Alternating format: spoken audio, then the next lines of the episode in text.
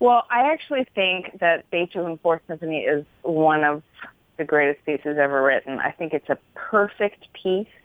I think it's the perfect length. It's the most perfect construction. The fourth is very mysterious at the beginning. It starts off with a bizarre kind of pizzicato and a long sustained note. And you have absolutely no idea where this is going. It's magical, absolutely magical. So I'm really looking forward to it. I'm, I'm looking forward to doing it with the Toronto Symphony. Thanks for listening to this TSO short. Want to hear more? Visit tso.ca slash podcast.